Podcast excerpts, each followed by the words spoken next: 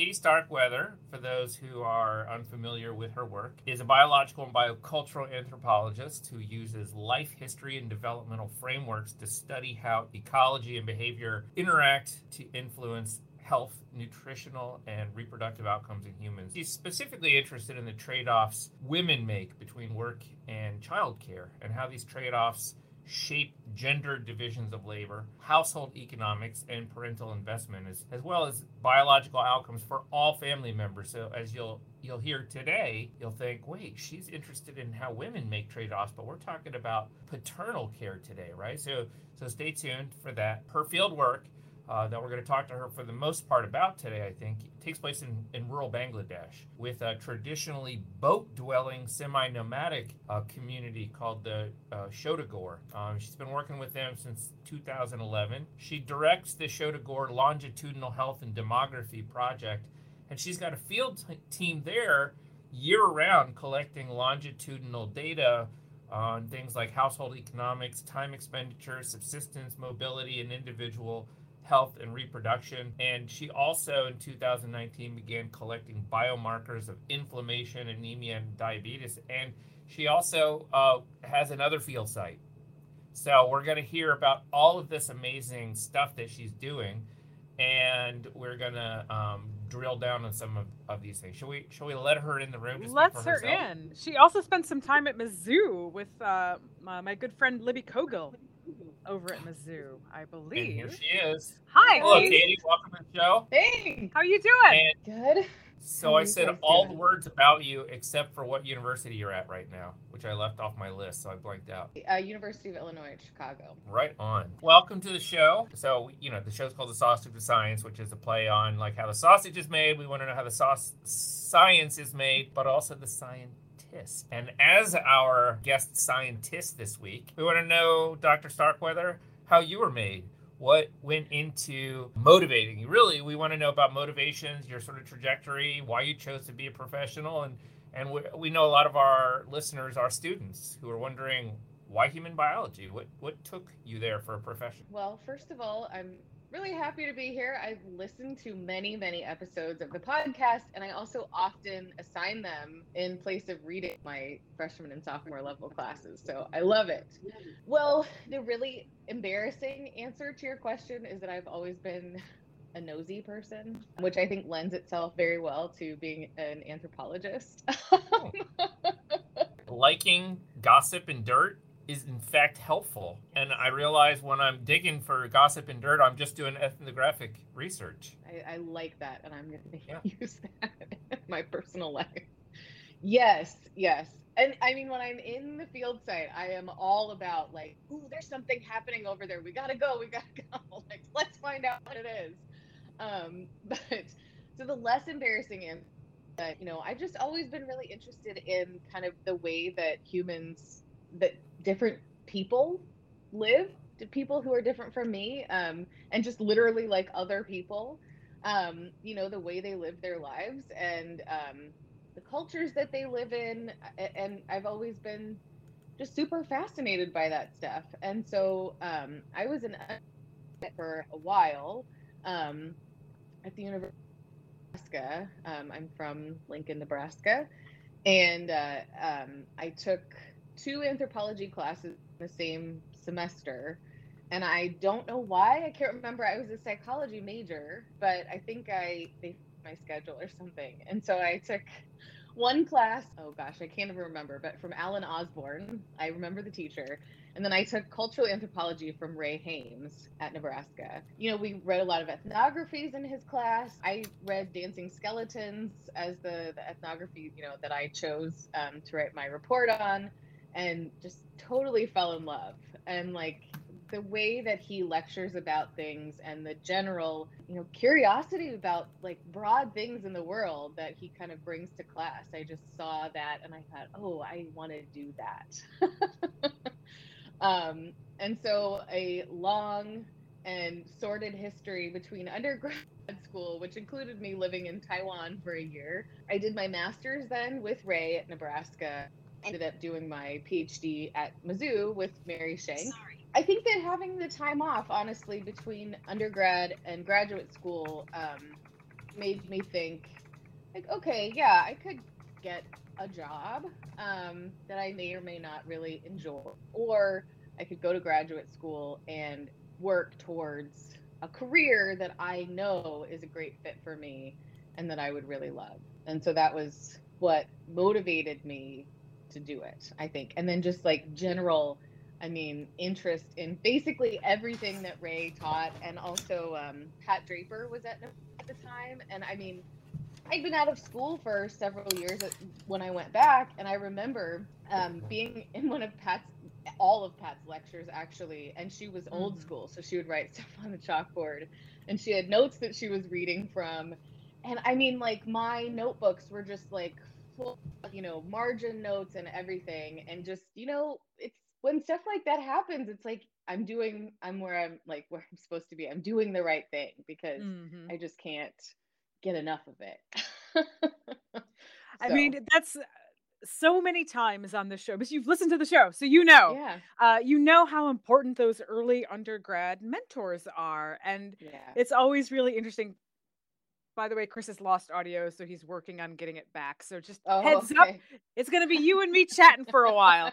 Um, All right. but yeah, and it's always really interesting to to hear the connections because you'll you'll often hear certain programs come up again and again and again. Uh, and this might be the first one where we've had a, a strong Nebraska connection. So that's really good to hear. But yeah. I, I, I, it's so rare to hear somebody not mention a really influential undergrad mentor in some way. So that always makes us happy. And it also makes you think about shit, who are we inspiring or not inspiring? no, I know. as we teach in our own classrooms and like, are they going to remember my teaching style, you know, in a positive light 10 years from now or not?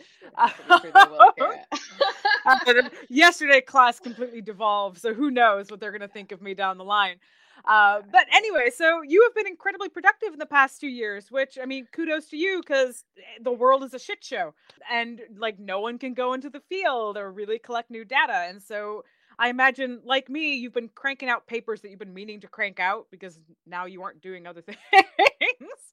but you've yes. had what six articles come out in the past two years, and you've covered a wide range of journals, which is really, really wonderful. And these come from a few different projects. And so, could you maybe kind of highlight what those main projects are for our listeners?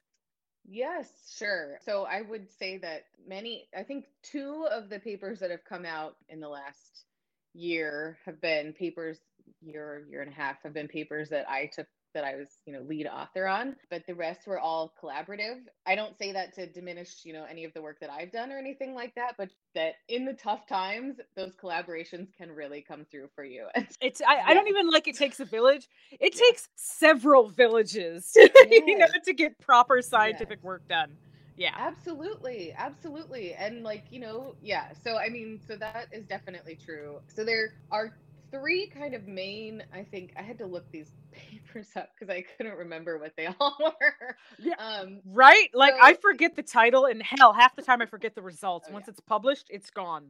I look up my own citations all the time.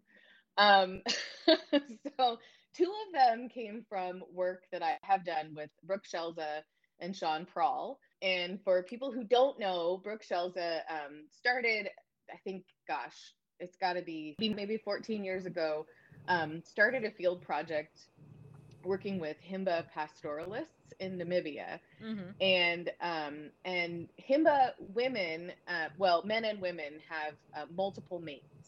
And when I was doing my master's thesis, I wrote my master's thesis on polyandry and multiple mating for women in particular and this sort of like strategic decision making of women is an overarching theme of my research, but the multiple mating piece in particular is all really interesting to me.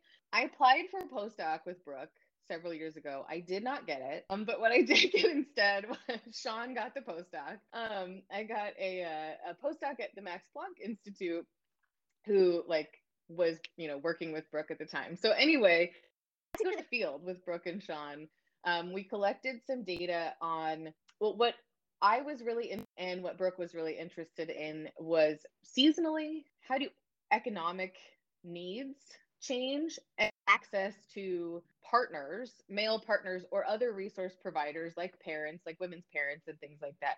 how does that also change seasonally? And then, you know, does that impact their ability to get access to resources when they really need them? And so the, um, I think this separation paper that just recently came out in social sciences some of that data um, it, it, maps out the proximity of the focal woman to her boyfriend and her husband at any given time and then shows how resource access really maps onto that so that i think is super interesting and then the other i love the, it was the giving game paper that's what we call it um, where Brooke and Sean and I kind of Brooke took the lead, I would say, but Brooke and Sean and I came up with this kind of like an economic game, sort of, um, where we interviewed men and we went through all these different scenarios, asking them like hypothetically to allocate resources to kids from different kinds of partnerships as well as women um, from different kinds of you know partnerships and just trying to kind of get at you know paternal investment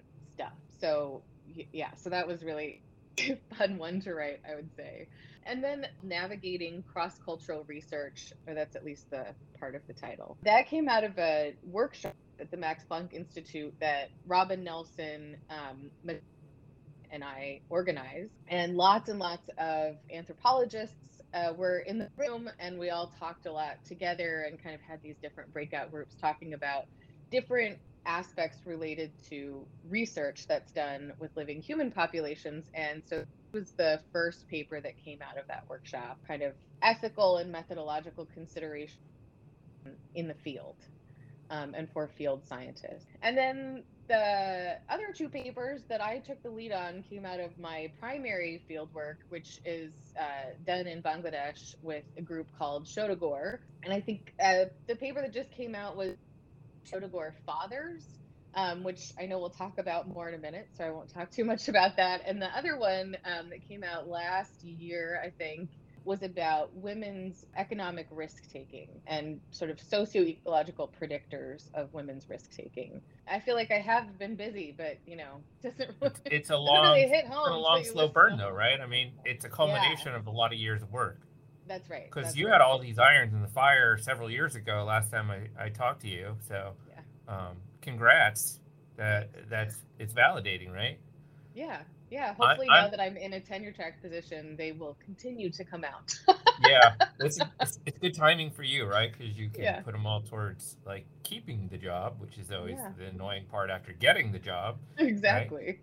Oh my yeah. God! Don't even get me started. But I, I had a quick speaking of stuff like that. I have a quick question. Um, so I wouldn't have known this last time I talked to you um, to ask you about Max Planck, but um, I'm curious if they give you a history of the place because I just read Nicolas Langlitz's uh, Chimpanzee Culture Wars, which talks a lot about the history of that place. Oh, it's um, and apparently it used to be the Kaiser Wilhelm Institute or something like that. Yeah. yeah. Did you know that, Cara? Yeah, it's probably good to change after yeah. World War II and everything. Sorry, I was muted. But yeah, yeah, you don't want the Kaiser Wilhelm connected to you, do you? Not not a good look. Yeah, that was fascinating. it was all about like the sort of um, hubs for evolutionary anthropology, and that's that's one of them. Yeah, yeah, it, it's the institute. I mean, in and of itself, is really, I mean, it's really kind of an umbrella under which many smaller institutes and then departments within those institutes exist. And I mean, they're just tons of them all over Germany and all like really throughout Europe, and it's it's pretty amazing. Yeah, I don't um, think we have a model yeah. like it here. No, we so don't. It, It's one of the reasons why I have a difficult time wrapping my mind around how it can even exist and do all this stuff yeah. that is so central to what we're interested in, right? Yeah. Mm-hmm. Yeah. We don't have a comparable model here.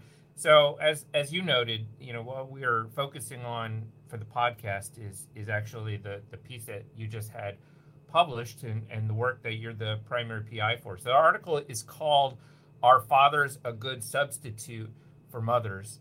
Paternal Care and Growth Rates in Shodagor. Is that how you mm-hmm. said it's pronounced?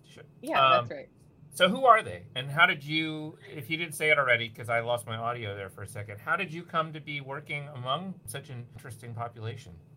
Yeah, um, so uh, yes, Thank you very much. Um, and I have to say that the title of that paper is a callback to um, a paper, a paper that Jeff Winking wrote several years ago titled Are Fathers Really That Bad? Or something like so I was like, Yes, I'm gonna I'm gonna like get Jeff back for this. um, yeah, so the the Shodagor people are amazing. Um, they are a community, an ethnic group, really, um, of people who live in Bangladesh.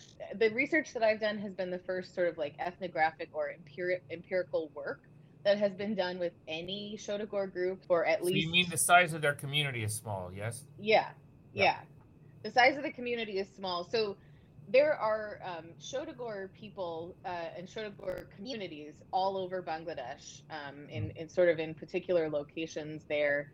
Um, but the actual like number of people in the country who identify as Shodagor is unknown. So I work in communities in really five different communities that are in Matlab, Bangladesh. And I'm working there because my PhD advisor, Mary Shenk, works in Matlab, but she works with the with the village populations of uh, people who are majority Muslim, minority Hindu, um, very culturally Muslim Hindu, you know, background, and uh, and primarily agricultural, et cetera, et cetera. So Mary had done a lot of field work there, and when I was starting to think about my dissertation work, I said, you know, Mary, I like I'm just really interested in smaller a smaller group that I could return to over and over and have, you know, like long-term relationships with people. So, you know, because again, because, you know, of my interest in knowing about people's lives, like I really want to be able to go back and and just know people for a long time and really get to know them well. It's And sort so of Mary- like um,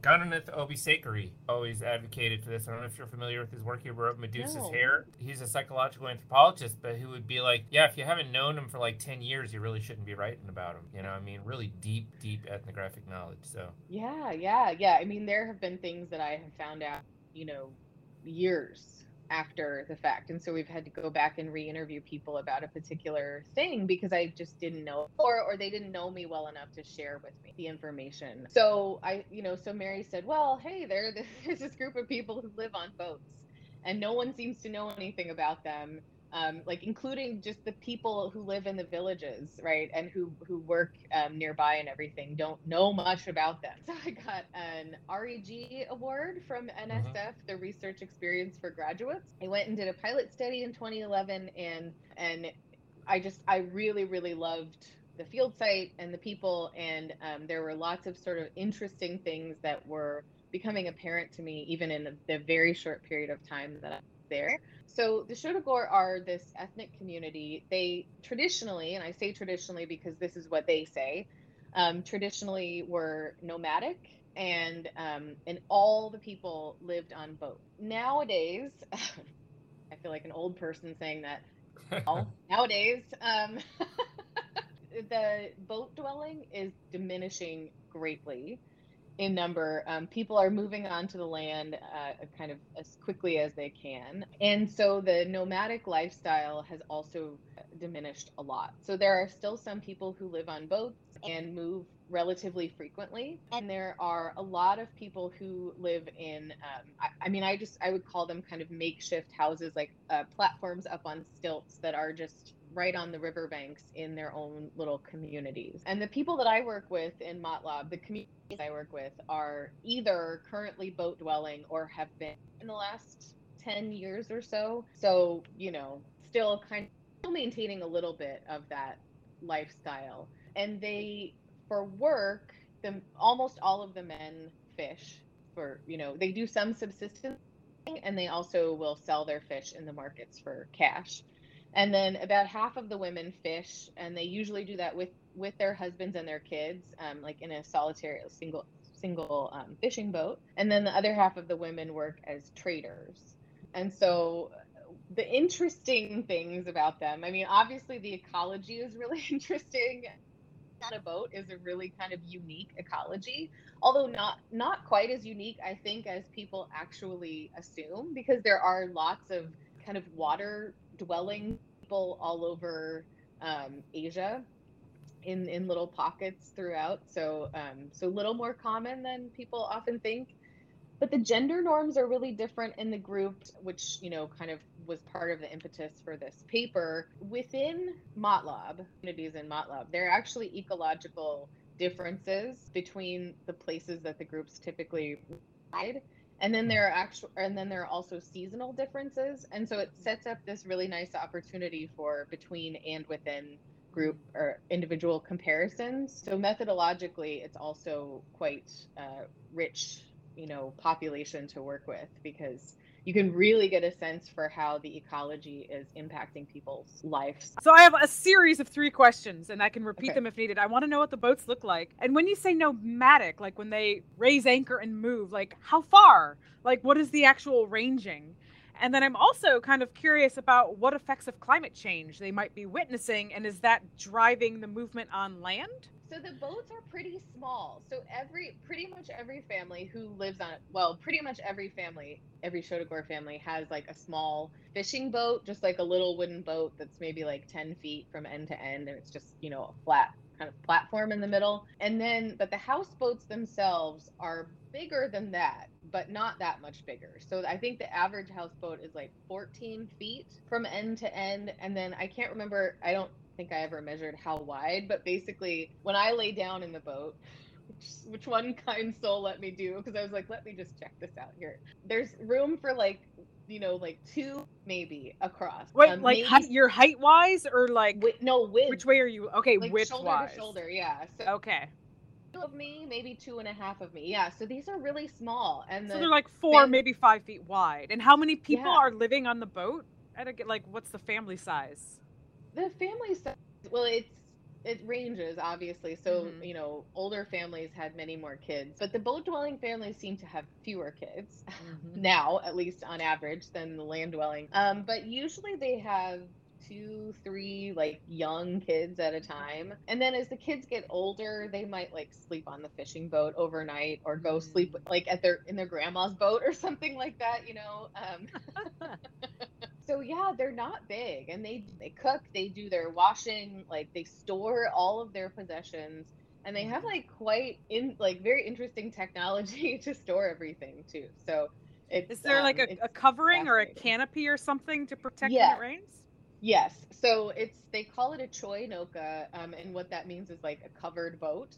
Um, so it's the boat, and then you usually bamboo covering, and then they might put um, things like plastic or tin over the bamboo, and then another layer of bamboo to keep it, you know, keep rain from getting in. Because yeah, they do have like very intense monsoon seasons Yeah. and stuff. So yes, but I've sat in those boats in storm, and they are pretty hardy. so the movement now, what usually happens is that most people who move now will move seasonally.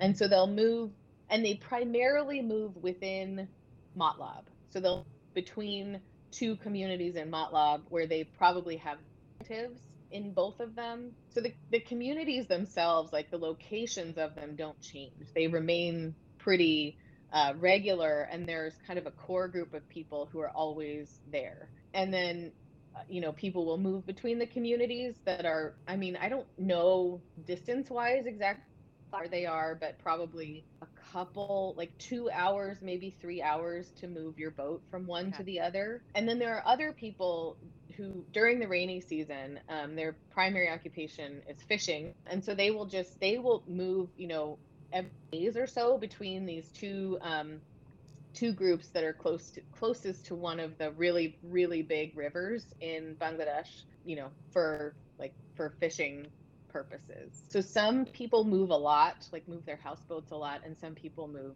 twice seasonally. Do they have guests? Do they put up anthropologists who are uh, immersing themselves in the field somewhere in the boat? So I've never lived in a boat um, or even spent the night in a boat, and the primary reason for that is um, their safety. Yeah. Because, like, I, I mean, I think I would be fine, um, but they would like they would be very concerned about me. I would possibly be putting them, you know, at risk Mhm. um, by drawing attention, and also it would be like very culturally abnormal, sort of within Bangladesh for me to do Mhm. that. And so my Mhm. collaborators in Bangladesh, I think, would be very concerned about me doing that. and so I've never, you know, I've never really broached the subject. Yeah. But um, no, I mean that I can't wait for your book, so we we get all the details on this, right? It, there's no ethnographic study uh, of the Shodagor. Yeah. So, so it, it is up to you. How's climate change affecting them, and is that Yeah. related to their movement patterns at all? Yeah, thank yes. Um so okay, so here's how climate change seems to be affecting them so far. It seems to be um, elongating the dry season, and the dry season has been hotter and drier. And then usually the flooding, which every year during the rainy season, a large portion of the country of Bangladesh floods, and it's just sort of regular seasonal, you know, expected levels of flooding.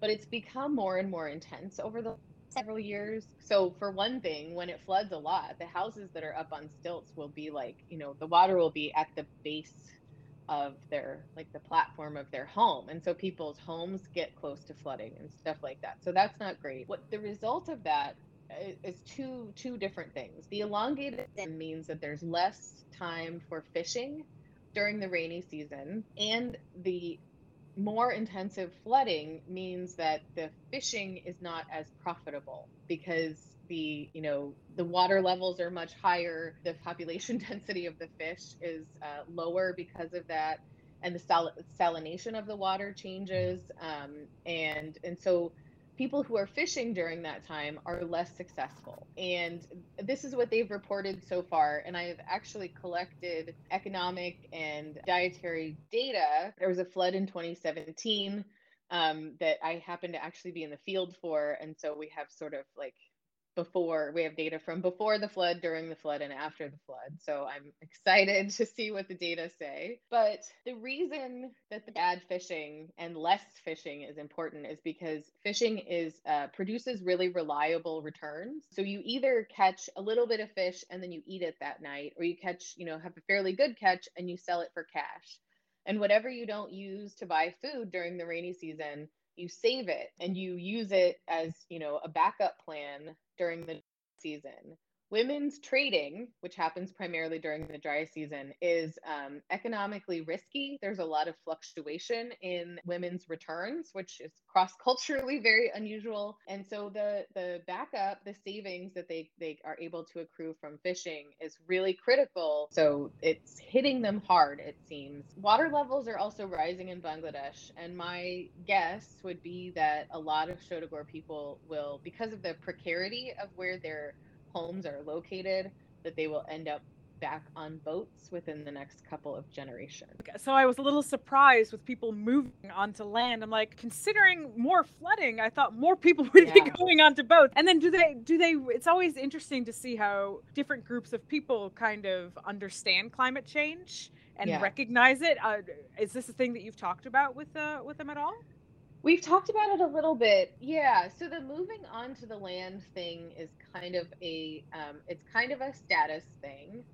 And it's also a ease of life thing. So people save for years to, you know, buy a plot of land and then they save for several years more to buy and build their house. So it'll be kind of heartbreaking if they end up having to move out of them. But yeah, people people definitely notice that you know water levels are rising that the flooding is becoming more intense. They notice all of this stuff. Um, i haven't talked to them like specifically about happening and how you know how are you handling that?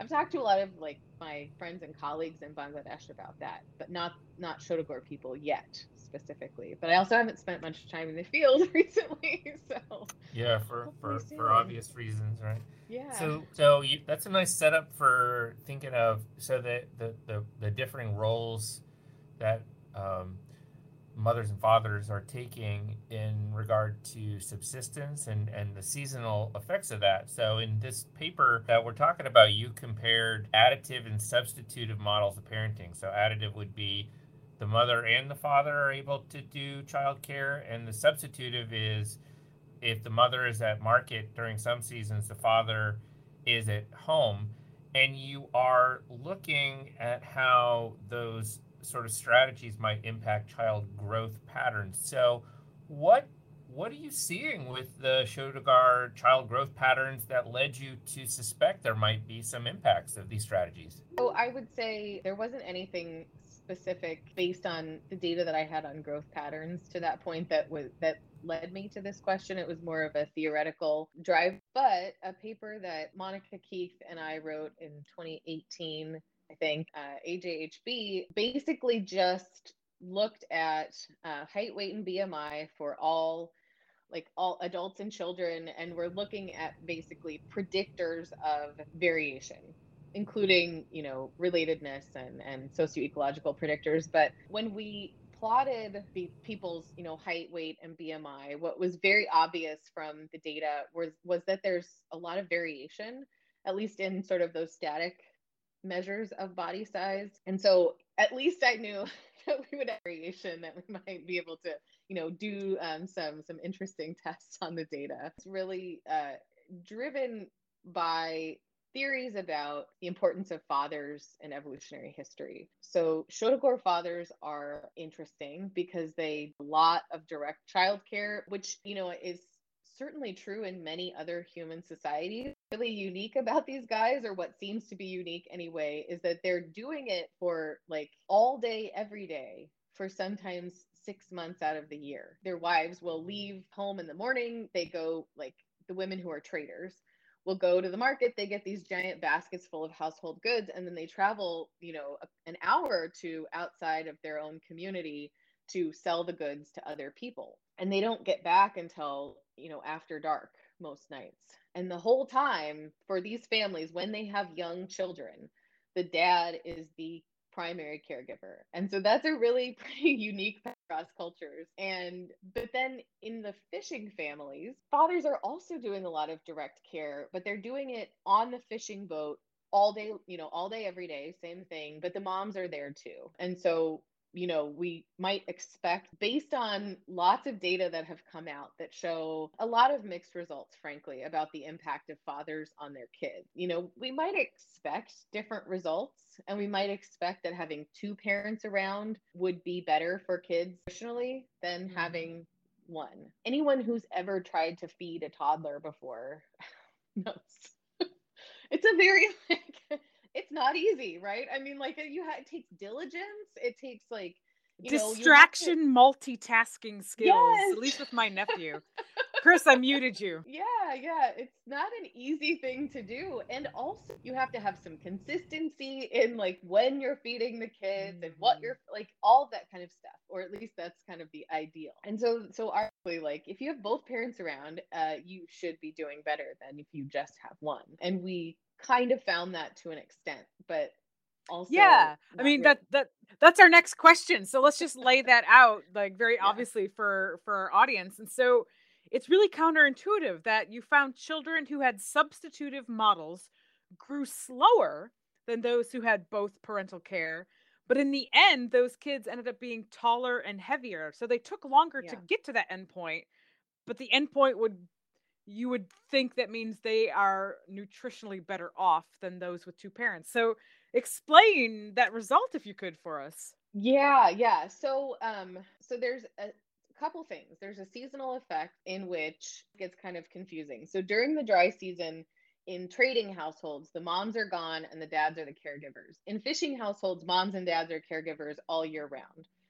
So when you compare fishing households mom and dad to just dad in the trading households during the dry season, the kids in fishing households are growing faster than the kids in the trading household. But when you compare the same households during the rainy season, so now you're comparing mom plus dad to just mom in the trading households during the rainy season, the kids in the trading households are growing faster than kids in fishing households. So having just mom, kids are doing a little bit better than mom plus probably really more of uh, possibly an economic effect, possibly also you know different I don't I don't have an a priori reason to think that there are different disease burdens between these households during the seasons.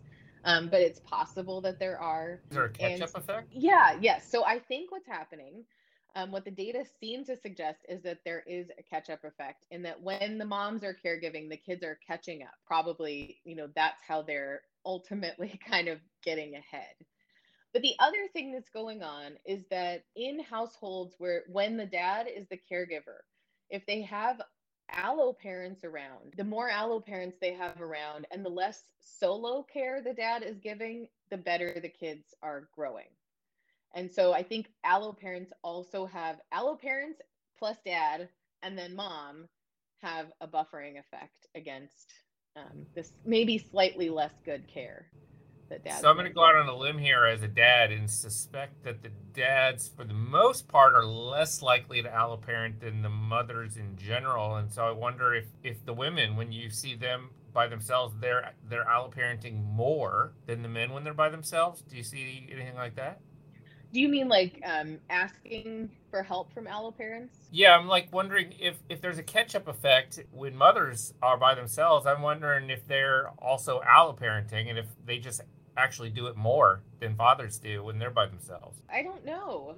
Um, that's a good question. So I mean, I know one thing again. You know, an in kind of little ecological thing that's happening is that during the rainy season, because everything is much flooded it's harder to get you need a, a, a, boat basically to get between either between boats or between households. And so people just kind of have less access to other households in general.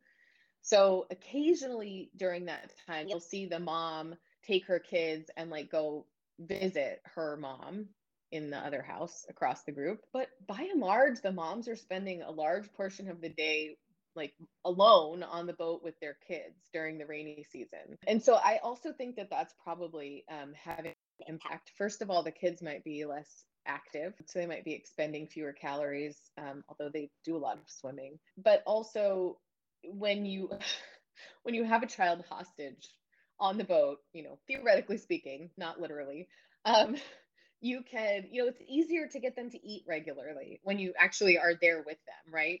During the dry season, if they're running around playing with their friends, it might be much more difficult to pin them down and get them to eat. And so it could just be easier to sort of get them to consume calories during the rainy season when they're just on the boat all the time. So I don't I don't know. I don't think that moms are utilizing allo parents more than dads. I do think that dads are utilizing the allo parents a lot. So yeah, I don't I'm not entirely sure. Those are all my best guesses as to what might be happening. But the other thing I will say is that I think aside from kind of the interesting empirical findings, it they also really showed that if we are just looking at static measures of body size, height, weight, and BMI, rather than growth rates, you know, the change in those variables, it would have told us a very different story than change over time. And so I think that's worth considering when, especially when we're thinking about the human father literature that often you know looked at at things like the effect of fathers on survival or the effect of fathers on adult body size or even on static measures of child body size that those variables just might not be telling us the whole story and that fathers might be a lot more important um, in given circumstances than what those you know kind of gross level variables are really revealing. I love this for so many reasons. And one that you are taking into account all of these different variables, and this isn't a straightforward picture. There's a lot going on. But I also like it because it again highlights human cultural variation, that there isn't one monolithic population that mom always does the parenting and dad is off doing other things, which so many people have used as models for human evolution. And it's yeah. bullshit because you just have to look around and, and see the amazing range of variation that's actually going on. So thank you for you know doing the work that yet again demonstrates that humans are highly variable. It's really really wonderful. And so this is not just you as you have said so many times that you have a field team that helps you do all of this work and that's always spectacular uh, and you have folks that are collecting data year round. So tell us who that team is and what they're doing and are they doing things still in covid times or have they also kind of shut things down? I we have no clue. So fill us yeah. in. I should have mentioned them before, but thank you so much for asking. They are collecting data right. Um, they are just freaking amazing. So, when I was at the Max Planck Institute as a postdoc, I had the great fortune of being in the first wave of people um, who were in the department of oh god, it's like ecology, behavior and culture or something like that. Um, it's it's the department that's head, headed by Richard McElreath.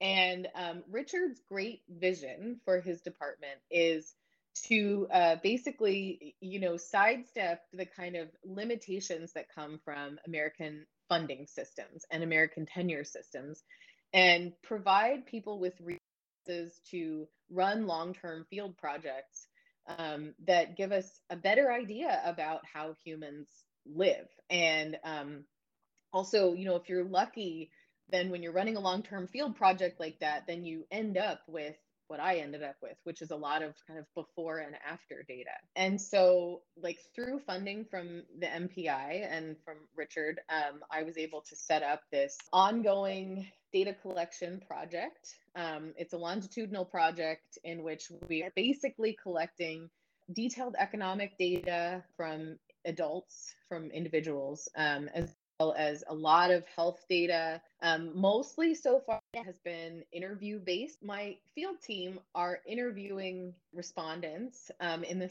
same communities, sometimes weekly, their week. Um, and this has been going on since 2017. And I want to say, because this, when I say it, it sounds like a horrible burden on the communities.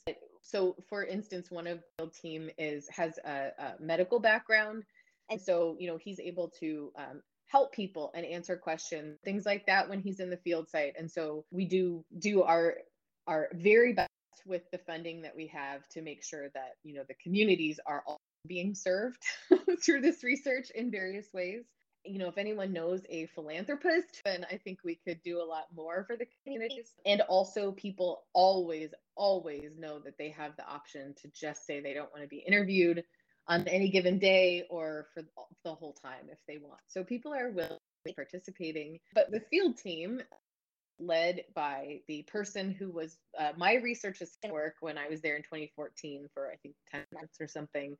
Um, her name is Fatima Tu Zohora, uh, but she her nickname is Ripa, and that is just like the best thing that has literally ever happened to me, aside from my husband and kid. But uh, she's fantastic. So Ripa was the glue that held my 2014 dissertation project together. And so she has now transitioned to being the um, sort of like project manager in country. We work with non-governmental organization called ICDDRB, which is the International Center for Diarrheal Disease Research Bangladesh. They are a pretty big NGO, um, re- like research hospital within the country, and they have a location in Matlab. And so um, we have they, you know, they sponsor my visa, so they helped me hire the field team, and they do a lot of like logistical support. I have a PI uh, in country there, Dr. Nurul Alam, who you know, is the one who like has to bear the brunt of all the paperwork and all the administrative stuff. Um, and he's absolutely wonderful. He and Ripa are in Dhaka regularly. And then there are on the field team who live in Matlab. So uh, Umahani Akhtar, I always only call them by their nicknames. So Hani, Lila Parveen, and then um, Kanchan uh, is Sadiq Ujjaman. And these guys are out there every day, you know, collecting data. And so when COVID hit, we actually had several people's phone numbers at the time and mostly i wanted to like keep up with everybody and make sure everybody was doing okay and you know offer assistance if and when we could. Um, and so i had them contacting people by phone and then they just ended up doing their interviews over the phone for months. They're back to doing field interviews now uh, you know using a lot of um, ppe and stuff like that. But yeah so i mean amazingly, uh, we collected height, weight, and BMI right before, or not BMI, but height and weight um, and upper arm circumference right before COVID hit. And then we were able to collect it again in the fall of 2020 when things were kind of on the decline and people were able to go back into the field. And so once we actually like get you know a handle on that data it will be a very interesting tell an interesting tale i think um, but none uh, this would obviously be possible if uh, they weren't doing what they do all the time. So that sounds yeah. dreamy uh, to have. Yeah. like that for research uh, on the ground. Um, it's pretty and, great. yeah. Yeah. I'm wondering then, right? You're your second or third year as tenure. First, first year, right yeah. now, first year. This All is right. my second semester. I started in January. Okay, so you and you have uh, sounds like ton of data. Are you recruiting grad students or anything like that? I have a grad student uh, who just started this fall, so that's great. She's great. I am hoping to get some funding to hire a postdoc. So the amount of data is a blessing and a curse, I would say. Um, there's there is so much, and there are so many kinds of data. There's observational data. Um, you know, I have uh, scan samples and focal follows. I collected uh, GPS movement data on fishing boats, but also on women when they were trading, and lots and lots of interviews through an NSF funded project. I was able to collect dried blood spots um, that have not yet been assayed because of COVID. Um, but so, so many, so much data and so many kinds of data um, that it's kind of uh, unwieldy. yeah.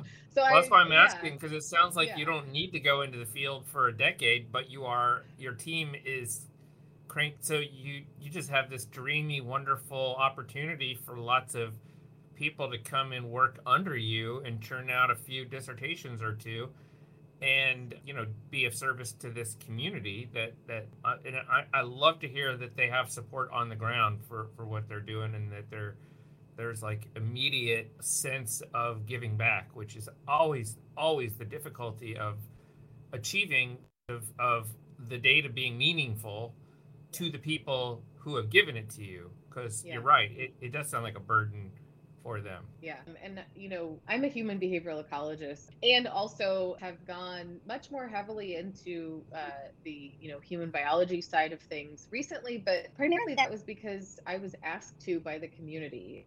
Um, they hmm. want, so one thing that I actually failed to mention um, is that because ICDDRB has this presence in Matlab, have the longest running health and demographic surveillance system in the world right now basically collects data on people in Matlab, health and demographic data, were included in the HDSS, the health and demographics uh, system, have a lot of medical benefits because, you know, ICDRB needs to, you know, also make it worth their time um, and give back to so women who are pregnant get free, um, totally free pre and postnatal care and counseling, including you know visits of health workers to their homes and things like that. They can give birth for free in any of the hospitals or sub centers uh, that ICDDRB runs.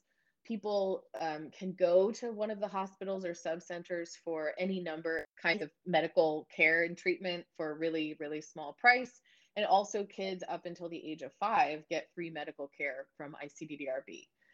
Shodagor families, the ones that I work with, are not included in this uh, surveillance hmm. system for many reasons. But previously, it was because of their, you know, nomadic lifestyle or semi-nomadic lifestyle and the precarity um, that that kind of introduced to uh, the data collection for ICDDRB. And so so they're, they're they're not included. And so what they see is that yes everyone around them you know has to answer questions every once in a while. They also have this not only do they have this kind of medical care but they also have a lot of knowledge about their own health status. And mm. knowledge is power especially in circumstances like you know high disease burden places like bangladesh. And so you know things like being able recognize symptoms of something and then also being able to get it treated as quickly as possible. So they asked that I do more research on health related issues because that's what they really want to know about. And they want you know more information about their own health status. That's like the nsf de- definition of the co-creation of knowledge. I mean that's seriously what it is. It's like getting getting the folks you work with involved from the start and seeing what questions they have and what's relevant to them. That's absolutely wonderful. I've been inspired by many other like wonderful anthropologists um, and who have done this before me and showed me the way. So, yeah. you know, I'm yeah. We stand on the shoulders of giants always. Yeah. And I think uh, that's a great thing about our field too, is that we keep building. Know, we do, yeah. And yeah. we do it together. um, I feel like we could probably talk to you forever if, yeah. if for no other reason than to keep describing the boats because I'm just like so curious. But all good things must come to an end, and we always like to end our our episodes with learning a little bit about what you do for fun when you aren't trying to manage your massive overload of data. Yeah, um, I'm in my first year on the tenure track, and I have a three year old, so I don't do that much for fun anymore. three year olds um, aren't fun now. He's a lot of fun. Um, yeah, no, I mean, like, I spend as much time, obviously, with my family as I can.